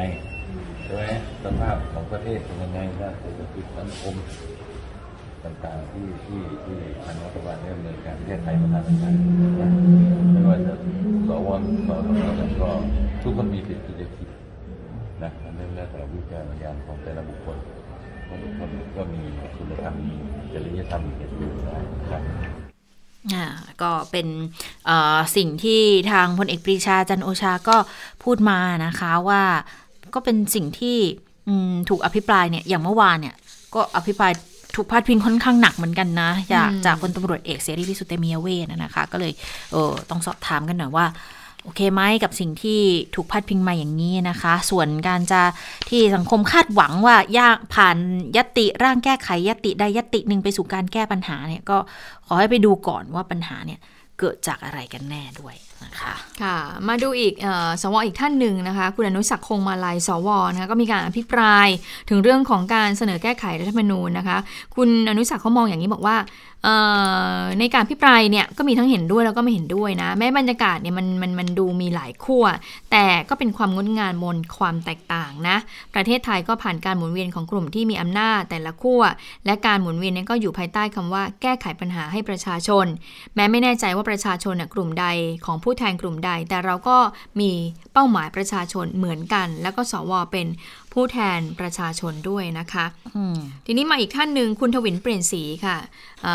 อสวในฐานะสมาชิกรัฐสภาเอ๊ะเมื่อก่อนคุณทวินก็คือเลขาสมชคุณทวินใช่ไหมเลขาสมชอืมคุณทวินก็บอกไปดูมุมมองของคุณทวินกันเขาบอกว่าอ่าอภิปรายว่าจากที่ตนได้พิจารณาเรื่องนี้เนี่ยเคร่งครัดนะคะตามมาตราของรัฐธรรมนูญอ่า ปี 60 เนี่ยจะพิจารณาด้วยเหตุผลจะยึดประโยชน์ประโยชน์ของชาติเป็นหลัก ไม่เอาผลประโยชน์ส่วนตัว ไม่เกี่ยวข้องไม่อยู่ใต้อานัตของใคร แล้วก็ไม่หวั่นไหวต่อเสียงเชียร์เสียงแช่งด้วย แต่จะพิจารณาตามเหตุผลที่ควรจะเป็น แต่เมื่อพิจารณาแล้วจึงไม่สามารถเห็นด้วยกับร่างทั้ง 6 ฉบับ คุณชนวินไม่เห็นด้วยนะคะ โดยเฉพาะแก้มาตรา 246 ให้มีสสร 256 นะคะ อันนี้อ่ามาตรา 256 ก็คือให้มีสสรมายกร่างทั้งฉบับ ส่วนร่างที่เป็นแก้ไขเป็นรายมาตราเนี่ยหลักการก็พอรับได้ แต่รายละเอียดที่แจ้งมาเนี่ยก็ยังทำใจให้รับไม่ได้อืมอันนี้มุมมองของคุณทวินนะคะค่ะแล้วคุณทวินก็บอกว่าแม้หลายฝ่ายจะยืนยันว่าแก้ธรรมนูญนั้นยากเย็น แต่ตนมองว่าแก้ได้แล้วก็ง่ายด้วย อยู่ที่ประเด็นที่จะแก้ไขมีเหตุผลเพียงพอหรือเปล่าถ้ามีเหตุผลเพียงพอเนี่ยมันจะแก้ยากแค่ไหนก็แก้ได้ แต่ถ้าไม่มีเหตุผลมาเนี่ยมันก็ยากอยู่ การกำหนดให้ใช้เสียงสว1ใน 3 หรือ 84 เสียง อย่าว่าแต่ 84 เสียงเลย จะเอาทั้ง 250 เสียงย่อมเป็นไปได้ ถ้าหากว่ามีเหตุผลอืมมีประโยชน์ต่อประชาชน อืมอันนี้คล้ายๆ คุณสมชายพูดเหมือนกันนะเมื่อวานคุณสมชายก็พูดในการอภิปรายเหมือนกันบอกว่า ถ้ารายมาตราก็ดูแล้ว จริงๆน่ะคุณสมชายพูดในแง่ของจริงถ้าเป็นรายมาตราจะเห็นด้วยด้วยซ้ำไปอันไหนที่มันมีปัญหาจริง ๆ แต่มองว่าถ้าปัญหาจริงๆเนี่ยมันต้องไปเกี่ยวข้องกับเรื่องของชีวิตประชาชนนะไม่ใช่มาแก้ในเรื่องที่เหมือนจะเป็นในเทคนิคทางการเมืองซะมากกว่าอะไรอย่างเงี้ยก็มองในแง่นั้นนะคะ แต่ขณะเดียวกันวันนี้ที่จับตาสถานการณ์เชิญมานะคุณอ่าเอ่ออาจารย์วันวิชิตก็อาเห็จารย์ว่าวันยังไงวิชิต โอ้โห อาจารย์วันวิชิตนี่ชัดเจนเลยบอกว่าก็ค่อนข้างที่จะอ่าจับตาไปทางวุฒิสภาว่าต้องการที่จะรักษาอำนาจของตัวเองอืมก็เลยไม่เห็นด้วยกับการที่จะให้มีการแก้รัฐธรรมนูญแล้วอาจารย์ก็มองว่าก็ไม่แฟร์อะเพราะว่าเพราะว่าสวชุดนี้ก็มาจากเอ่อ การแต่งตั้งมาอืมอืมแล้วประชาชนเขามีความเห็นมาอย่างนี้แล้ว ก็จริง ๆ ก็ไม่ควรที่จะต้องมามาขวางมาอะไรอย่างนี้ซะด้วยซ้ำไปอืมแล้วก็มองว่าถ้าถ้าไม่สามารถที่จะผ่านร่างได้เนี่ย เดี๋ยวเดือนหน้าในการชุมนุมใหญ่ มันก็จะยิ่งเข้มขึ้นอีก อืมนะอันนี้จะเป็นมุมมองที่อาจารย์พูดถึงในวันนี้นะคะ ค่ะ ก็น่าคิดเหมือนกันแต่ละคนก็มีเหตุผลอย่างก่อนหน้านี้ก็คือฟังอาจารย์วันชัยเนี่ยอาจารย์วันชัยก็บอกว่า แล้วจะมีทำไมล่ะตอนนี้ค่ะอำนาจในการที่จะไปเลือกนายกก็ใช้ไปแล้วก็ใช้นี่ไปแล้วเออ แล้วจะให้ยังไงอีกเนี่ย จะเอาดูอีแล้วกรอบเหรอเออก็ไม่เห็นพราะอาจารย์ด้วยอาจารย์วันวิชิตก็พูดเออก็บอกว่า ก็ก็ถามอาจารย์ว่าก็ถึงจะแก้ได้อะห่วงเวลามันก็จะยืดยาวอยู่ดีอืมดีไม่ดียืดไปจนจน เอ่อ หมดอายุของสวชุดนี้ก็ไม่รู้ ก็เลยบอกอาจารย์อ๋ออาจารย์แต่หมดอายุสวชุดเนี้ยรัฐบาลหมดก่อนนะ แล้วก็เท่ากับว่าเขายังมีอายุมีอาอีกยุหนึ่งปี ในการเลือกในการเลือกนายกได้อีกหนึ่งครั้ง ก็ก็จะบอกก็นั่นไงครับ ชัดเจนว่าเขาก็ต้องการในทำนองนั้นให้ให้นายกรัฐมนตรีคนเดิม เป็นต่อไปได้อีกหรือเปโอ้ล่าถ้าฟังอย่างนี้ก็อืมน่าน่าคิดเหมือนกันก็นะไปดูจะว่าการชุมนุมได้ไได้บนท้องถนนจะเป็นยังไง มีอยู่แล้วมีอยู่แล้ว เพราะว่าอย่างอาจารย์ทวีเนี่ยเอ่อสุรฤทธิไกรเนี่ยเขาก็ค่ะบอกเหมือนกันบอกว่าเอ่อถึงยังไงเนี่ยถึงจะถ้ายิ่งไม่ผ่าน ถ้ายิ่งไม่ผ่านเลยนะ ก็ก็ยิ่งเป็นเข้าทางทางกลุ่มม็อบใช่เลย กลุ่มม็อบก็จะใช้เป็นเงื่อนไขในการคือเคลื่อนไหวต่อต้านรัฐบาลไปค่ะเพราะเขาก็มีรถแมพของเขามาอย่างนี้อยู่แล้วว่าเขาอะไม่ต้องการเขาต้องการให้ยุบสภาแล้วก็ไม่ต้องการพลเอกประยุทธ์จันทร์โอชาเนี่ยเป็นนายกรัฐมคืนอตรีชัดต่อเจนไปอยู่แล้วไม่ต้องการชื่อนายกอืมชื่อประยุทธ์จันทร์โอชาเอออีกเพราะฉะนั้นเขาเลยบอกว่าอันเนี้ยถ้าเกิดยิ่งไม่ผ่านก็ยิ่งเข้าทางเขาเพราะฉะนั้นเนี่ยมันก็การการที่จะมีม็อบเนี่ยก็ก็คือ มันก็จะมีไปอย่างนี้แหละ และถามว่ารัฐบาลรับได้ไหมบริหารประเทศได้ไหม ก็มองว่ารัฐบาลก็อาจจะแบบว่าก็ก็คืออยู่อย่างกันอย่างนี้แหละ คือมีม็อบบ้างดูแลกันไปอย่างนี้แหละนะคะอืมซึ่งอาจารย์ทวีก็ก็มองมองในเกมอย่างนั้นเหมือนกัน แต่ก็มองบอกว่าแต่ถ้าไม่แน่ แต่ถ้าเกิดว่ารัฐบาลเนี่ยต้องการความสงบความเรียบร้อยเอ่อเพราะว่าตอนนี้บ้านเราก็มีปัญหาเรื่องของเศรษฐกิจอยู่ค่ะใช่ไหมคะมีปัญหาเรื่องโควิด -19 อยู่ ก็อาจจะเป็นไปได้ที่รัฐบาลเนี่ยอาจจะอันนี้มองในมุมมุมบวกนะ มองว่ารัฐบาลอาจจะมองเห็นประโยชน์เอ่อฟังเสียงของประชาชนอะบอกว่าอะผ่านละกันอะอารมณ์อร่วยอะงั้นฉันผ่านของเธอ ผ่านของฉันด้วย ผ่านของเธอด้วยนะสองร่างเราไปด้วยกันนะ เดี๋ยวเราค่อยไปว่ากันอีกที อย่างน้อยมันก็จะยืดระยะเวลาได้ไงคะอืมคุณชดาค่ะว่าจะทำไม่ทำจะยังไงไม่ไง แต่เหมือนกับว่ารับวาระแรกไปก่อนอันเนี้ยคล้ายๆกับที่อาจารย์วันวิชิตพูดเหมือนกันนะอืมเพราะด้วยความที่ห่วงเวลาในการแก้ มันไม่ได้แก้ได้ ง่าย ๆ ในปีเดียวหรือว่าตามเส้นตายที่จะให้สวลาออกทั้งหมดนี่มันไม่มีทางเป็นไปได้อยู่แล้ว อาจารย์ก็มองว่าในเงื่อนไขของกลุ่มผู้ชุมนุม อันนี้ต้องพูดถึงถึงของประชาชนปลดแอกนะอืมเพราะว่าอย่างที่เราก็ทราบกันว่าเอ่อผู้ชุมนุมเนี่ยมีหลายกลุ่ม แล้วบางกลุ่มเขาจะมีธงของเขาที่แตกต่างกันไป อาจารย์ก็มองว่าก็นี่แหละ ก็ถ้าถ้าเงื่อนไขที่ตั้งมาก็มันก็เป็นไปไม่ได้ แล้วรู้อยู่แล้วว่าเป็นไปไม่ได้ แต่ตั้งเงื่อนไขมาเพื่อที่จะโหมให้การชุมนุมเนี่ย มันยิ่งทวีความเข้มข้นมากยิ่งขึ้น ยิ่งทำให้มีคนเข้าไปร่วมมากยิ่งขึ้นเนี่ย ก็เลยถามอาจารย์ว่า อะไรอย่างนั้น ถ้าสมมุติมันแก้รัฐธรรมนูญไม่ได้ณขณะนี้เนี่ย มีทางแก้ไหมล่ะคะ อาจารย์ก็เลยมองก็ต้องเปิดพื้นที่ให้คุยกันคือแทนที่คุณจะไปเอ่อแสดงความเห็นกันบนโลกออนไลน์ โดยที่ เห็นทางไหนก็จะเฮกันไปในทางนั้นแต่อย่างเดียวแล้วก็ไม่ได้รับฟังในข้อมูลฝ่ายอื่น เพราะว่าเราเวลาออนไลน์เราก็จะเลือกอ่านในสิ่งที่เราอยากอ่านใช่ไหมแต่ถ้าในเป็นพื้นที่ที่สามารถพูดคุยกันได้ ในทุกเรื่องทุกประเด็นเนี่ยมันก็จะทำให้เกิดการรับฟังกันมากยิ่งขึ้น ไม่มีการมาชี้หน้า ว่าว่าคนอื่นเป็นสลิม คนนู้นเป็นอย่างนั้นคนนั่นเป็นอย่างนี้คนนี้เอ่อมีแนวคิดไม่เอาสถาบันหรืออะไรอย่างเงี้ย มันก็จะลดลดสิ่งที่ทำให้เกิดการเผชิญหน้าการใช้วิวาทะอะไรในลักษณะนี้ลงได้ คือถ้าถ้าเปิดพื้นที่เพื่อพูดคุยกันได้ทุกฝ่ายจริง ๆ อันนี้มันก็จะช่วยได้ประมาณหนึ่งเพราะเราก็รู้อยู่แล้วว่ากระบวนการแก้มันคงไม่จบง่ายอืมๆแล้วตอนนี้ก็ยังไม่รู้เลยด้วยซ้ำว่าจะเริ่มนับหนึ่งในการแก้ได้แล้วด้วยหรือไม่นะขณะนี้นะคะ หรือว่า ต้องรอไปในการประชุมสมัยหน้าหรือยังไง แต่ทีนี้ที่เกี่ยวกับเรื่องการชุมนุมนะอาจารย์มองน่าสนใจอย่างหนึ่งบอกว่าเนี่ยในช่วงการชุมนุมเมื่อวันที่ 19เนี่ยอืมอาจารย์มองว่าเป็นการเดินเดินหมากที่อาจจะทำให้เสียกระบวนไปหน่อยของทางกลุ่มผู้ชุมนุมอืมเพราะว่าไปหยิบยกไปแตะในเรื่องที่เป็นเรื่องเซนซิทีฟของเรื่องคนละเอีใหยดญ่ในสังอ่อนเออเรื่องอ่าเรื่องละเอียดอ่อนของคนในสังคม คนกลุ่มใหญ่ไปอาจารย์มองว่าถ้าเกิดยึดมั่นในในหลักสามข้อที่พูดกันมาเนี่ยโดยตลอดเนี่ย อย่างแก้รัฐธรรมนูญ หยุดคุกคาอ่ามหยุดคุกคามประชาชนนายกลาออยกกอันเนี้ยอ่าจะเป็นเป็นเหตุผลที่ประชาชนเอาด้วย เยอะมากแล้วจะได้แรงสนับสนุนมาก แต่พอไปในเรื่องที่เป็นเรื่องที่ละเอียดอ่อน ก็เสียแนวก็ร่วมไปทำให้เสียแนวร่วมไปด้วยในลักษณะหนึ่งก็เลยมองว่าจะทำให้การขับเคลื่อนเนี่ยจากที่เคยเป็นปึกแผ่นกันมาก่อนหน้าเนี่ยก็ก็เสียกระบวนไปนิดนึงอืมแต่ทีนี้ก็ต้องมาดูนะว่า ถ้าสมมุติ แก้รัฐธรรมนูญยังไม่ได้นะขณะเนี้ยอืมจะทำให้คนที่เขาเสียไปส่วนหนึ่งจะกลับมาอีกหรือไม่ เพราะว่าต้องการผลักดันให้มีการแก้รัฐธรรมนูญขึ้นมาได้อืมนะคะ เมื่อสักครู่เนี่ยก็พูดถึงเรื่องของออนไลน์ พูดถึงเรื่องของการชุมนุมเมื่อวันที่ 19 20ค่ะกันยายนใช่ไหมคะ ล่าสุดนะคะเอ่อทางกระทรวง DES นะคะก็ได้มีการไปแจ้งความนะคะเอาผิดกับผู้ที่มีการโพสต์ข้อความนะคะก็เป็นการกระทำผิดตามพรบว่าด้วยการกระทำผิดเกี่ยวกับคอมพิวเตอร์ปี 2560 นะคะซึ่งเป็นผู้ที่นำเข้าข้อมูลที่ผิดกฎหมาย ซึ่งไม่ใช่เป็น ผู้แชร์ต่อนะคะ ก็ทาง DS เนี่ยก็ให้เจ้าหน้าที่ฝ่ายกฎหมายเนี่ยไปแจ้งความนะคะ ก็บอกว่าการชุมนุมในวันนั้นน่ะ19-20 กันยายนที่ผ่านมาเนี่ยมีการใช้โซเชียลมีเดียเนี่ยโพสต์ข้อความต่างๆ เลยที่เข้าข่ายผิดกฎหมาย หรือว่าพาดพิงสถาบันหลักของประเทศ DS ก็ตรวจสอบแล้วนะ ก็มีจำนวน URL มีอยู่ 5 URL ก็มีการผ่านแพลตฟอร์มต่าง ๆ นะคะ ก็มี Facebook 4 URL แล้วก็มี Twitter 1 URL อะนะคะ ก็ได้ให้เจ้าหน้าที่ไปแจ้งความต่อเออกองบังคับการปราบปรามการกระทำความผิดเกี่ยวกับอาชญากรรมทางเทคโนโลยี เพื่อที่จะดำเนินคดีต่อนะคะ เพื่อเอาผิดกับผู้นำเข้าข้อหาที่ไม่เหมาะสม 5 รายด้วยกันทั้งนี้มีจำนวนผู้กระทำผิดไม่มากนะ เป็นเพราะว่ากระทรวงเนี่ยต้องการให้มีการดำเนินคดีกับบุคคลแรกที่เป็นผู้นำข้อมูลเท่านั้นอ๋อก็คืออคนที่เป็นคนแรก ๆ เลยในการนำเข้าข้อมูลนี้ แต่คนที่แชร์ คนที่ไปแสดงความคิดเห็นต่อเนี่ยทางกระทรวง DS เนี่ยยังไม่ดำเนินคดีนะคะ แล้วก็บอกด้วยว่า แต่ว่ากระทรวงเนี่ยก็พร้อมที่จะดำเนินคดีกับแพลตฟอร์มต่างประเทศด้วย เพจหรือเว็บไซต์ที่ผิดกฎหมายที่ไม่ดำเนินการปิดภายใน 15 วัน ตามที่ทาง DS เนี่ยได้ส่งหนังสือแจ้งเตือนไปนะคะ แล้วก็บอกด้วยว่าในช่วงสิงหาคมถึงเดือน กันยายนเนี่ยโดยยอดล่าสุดเนี่ยที่มียอดร้องทุกข์กล่าวโทษเข้ามา ก็มีผู้นำเข้าข้อมูลที่เป็นความผิดพรบคอมพิวเตอร์เนี่ยรวม 13 บัญชีแล้วก็มีมีการร้องทุกข์กล่าวโทษ ที่ไม่ปฏิบัติตามคำสั่งศาลเนี่ยมี 2 รายนะคะ ซึ่งไม่ปฏิบัติตามคำสั่งศาลในการปิดกั้นการเข้าถึงข้อมูล แล้วก็ปิดเว็บไซต์ภายใน 15 วัน หลังจากที่ได้รับคำสั่งศาลแล้วนะคะอ่าสรุปจากการติดตามข้อมูลความร่วมมือตามคำสั่งศาลจากแพลตฟอร์มต่างๆนะคะ ก็มี Facebook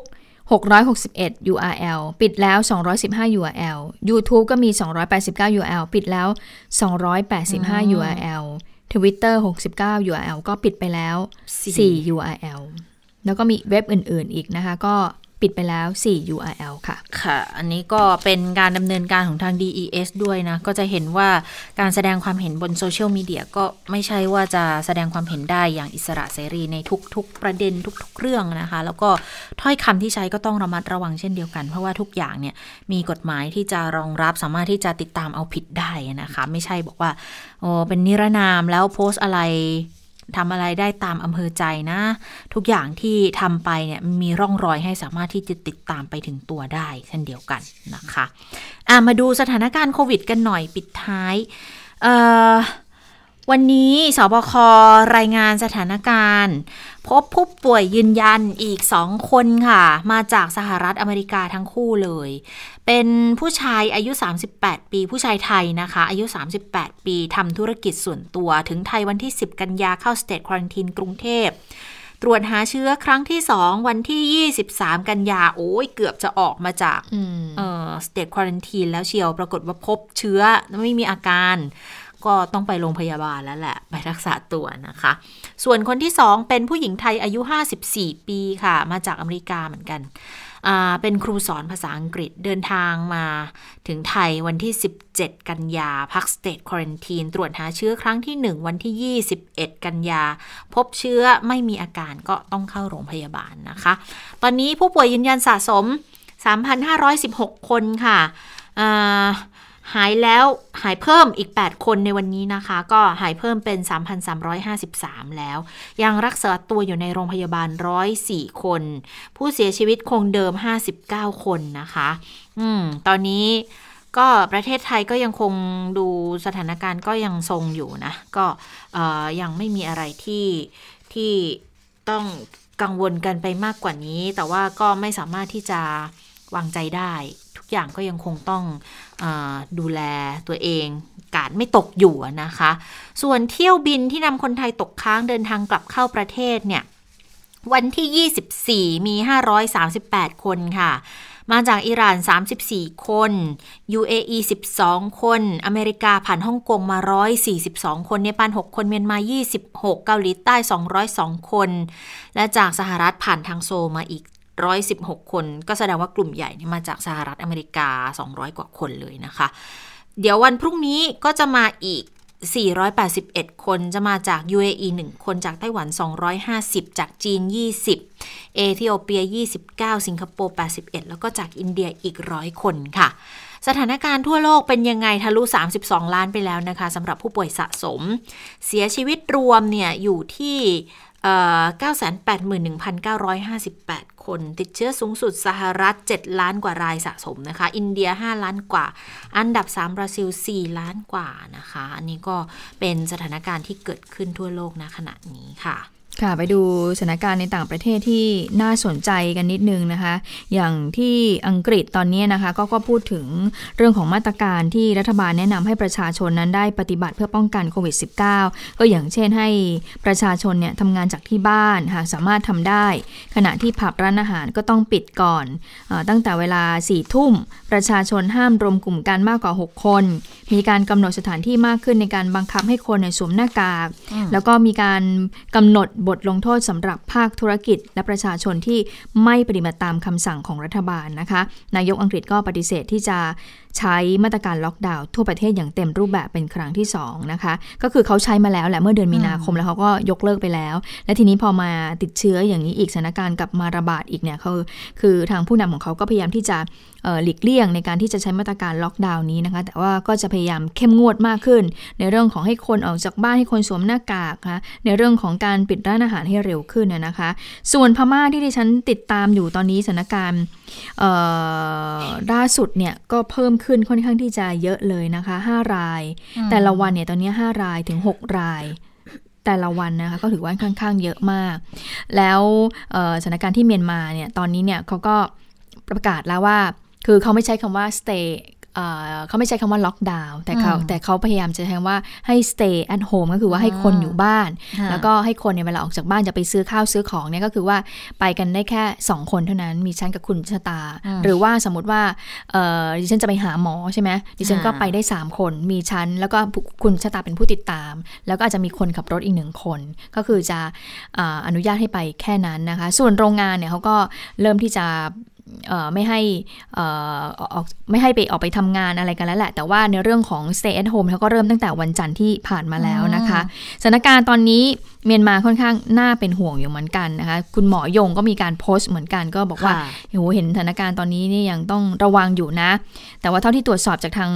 จังหวัดที่อยู่ติดชายแดนเนี่ยนะคะอาอย่างผู้ว่าจังหวัดตากก็บอกว่าก็ ยังคงคุมเข้มเหมือนเดิม โดยเฉพาะเรื่องของการลาดตระเวน ตามพรมแดนเนี่ยไม่ห่วงหรอก เพราะว่ามันเป็นพรมแดนคือจะมีเจ้าหน้าที่ค่อนข้างที่จะอยู่เยอะ แต่สิ่งที่ทางจังหวัดชายแดนเขาเป็นห่วงในเรื่องของลักลอบเข้ามาทางช่องทางธรรมชาตินี่แหละ แล้วก็เข้ามายามวิการยามค่ำคืนด้วย ตรงนี้จะ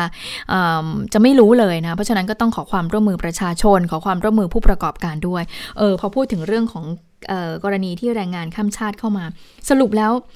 เอ๊ะแรงงานกัมพูชาตกลงได้เข้ามาหรือยังไม่รู้เนาะคุณชาตา ที่บอกเงียบไปเลยนะที่บอกว่าจะที่มาจะเข้ามาเก็บลำไยใช่ไหมใช่ใช่ใช่เราก็ไม่ได้ตามต่อเลยนะโอ้งั้นเดี๋ยวเดี๋ยวติดไว้ก่อนเดี๋ยวจะมามามาบอกคุณผู้ฟังต่อว่าเอ๊ะตกลงเนี่ยแรงงานกัมพูชาที่จะเข้ามาเก็บผลไม้เนี่ยที่จันทบุรีตอนนี้เข้ามาได้หรือยังนะคะอืมอันนี้ต้องต้องดูเหมือนกัน เพราะว่าเอ่อเห็นทางเจ้าของสวนเขาก็บอกก็ก็รอได้แหละเพราะยังไงเข้ามาก็ต้องกักตัวอีก 14 วันอยู่ดีนะคะแต่ว่าคงกักตัวกันที่ลงด้วยส่วนหนึ่งแล้วก็ตามรีสอร์ทตามโรงแรมด้วยส่วนหนึ่งแต่ว่าเข้ามาหรือยังเนี่ยเอออันนี้น่าสนใจเหมือนกันนะอืมสองอาทิตย์แล้วสิใช่ไหมคะน่าจะได้แล้วมาหรือเปล่าเดี๋วอาทิตย์หนึ่งเดี๋ยวติดไว้ก่อน ติดไว้ก่อนใช่ ติดไว้ก่อนเดี๋ยวก็คงได้ได้ทราบกันแล้วว่าเอ่อมาแล้วหรือว่ายังไม่มานะคะ แต่ขณะเดียวกัน เรื่องของพรกฉุกเฉินค่ะ จะหมดอายุแล้วสิ้นเดือนนี้ แล้วก็แน่นอนต่ออีกเดือนหนึ่งนะคะอ่าสบคก็จะต่ออายุ พรกฉุกเฉินอีก 1 เดือน1ถึง31 ตุลาคมนี้นะคะ เมื่อเมื่อวานนี้ค่ะนายกก็เป็นประธานประชุมสบคชุดเล็กนะคะ จะได้ประเมินสถานการณ์ด้วยว่า ช่วงนี้เนี่ยผ่อนคลายทุกอย่างเกือบร้อยเปอร์เซ็นต์แล้ว ยังเหลือแค่เรื่องของการเปิดรับนักท่องเที่ยวกรณีพิเศษนายกก็ถามหน่วยงานที่เกี่ยวข้องบอกว่า เอ๊ะถ้าเปิดแล้วจะเกิดปัญหามีอุปสรรคอะไรไหม คือหน่วยงานเขาตอบไม่มีปัญหาอยู่แล้วแหละ แต่ประเด็นมันอยู่ที่ว่าคนที่เขาจะต้องอยู่ในพื้นที่เนะ่ะเขาโอเคไหมล่ะกับการเปิดให้รับเข้ามานะคะ แล้วทีนี้อย่างมาตรการป้องกันเรื่องของการกักตัวเนี่ยยังไงก็ต้องกักอยู่ดีละ 14 วัน แต่ว่าาชุดใหญ่วันจันทร์นี้ก็จะเคาะกันอีกทีหนึ่งนะคะ ทีนี้ที่ชุดเล็กที่เขาคุยกันเมื่อวานก็คือจะมีการขยายเวลาประกาศพรกฉุกเฉินอีกหนึ่งเดือนนะนะคะ เพราะมองว่าก็จะเป็นนกลไกสำคัญช่วยบูรณาการการทำงานของเจ้าหน้าที่ได้ณขณะนี้นะคะ แล้วก็อย่างที่บอกว่าเพื่อนบ้านค่อนข้างหนัก ก็เลยต้องคุมเข้มกันตามแนวชายแดนก็เดี๋ยวอ่า สวคเห็นชอบปุ๊บ ก็เสนอเข้าคอรมอประกาศใช้ได้ทันทีค่ะ ค่ะ เอาละค่ะ หมดเวลาของข่าวเด่นไทย PBS แล้วนะคะ อย่าลืมนะคะ ติดตามกันต่อในข่าวค่ำมิติใหม่ ทั่วไทย โดยเฉพาะในเรื่องของประเด็นลงมติว่าจะเห็นชอบไม่เห็นชอบกับการแก้ไขรัฐธรรมนูญนะคะสำหรับค่ะวันนี้เราสองคนลาไปก่อน สวัสดีค่ะ สวัสดีค่ะ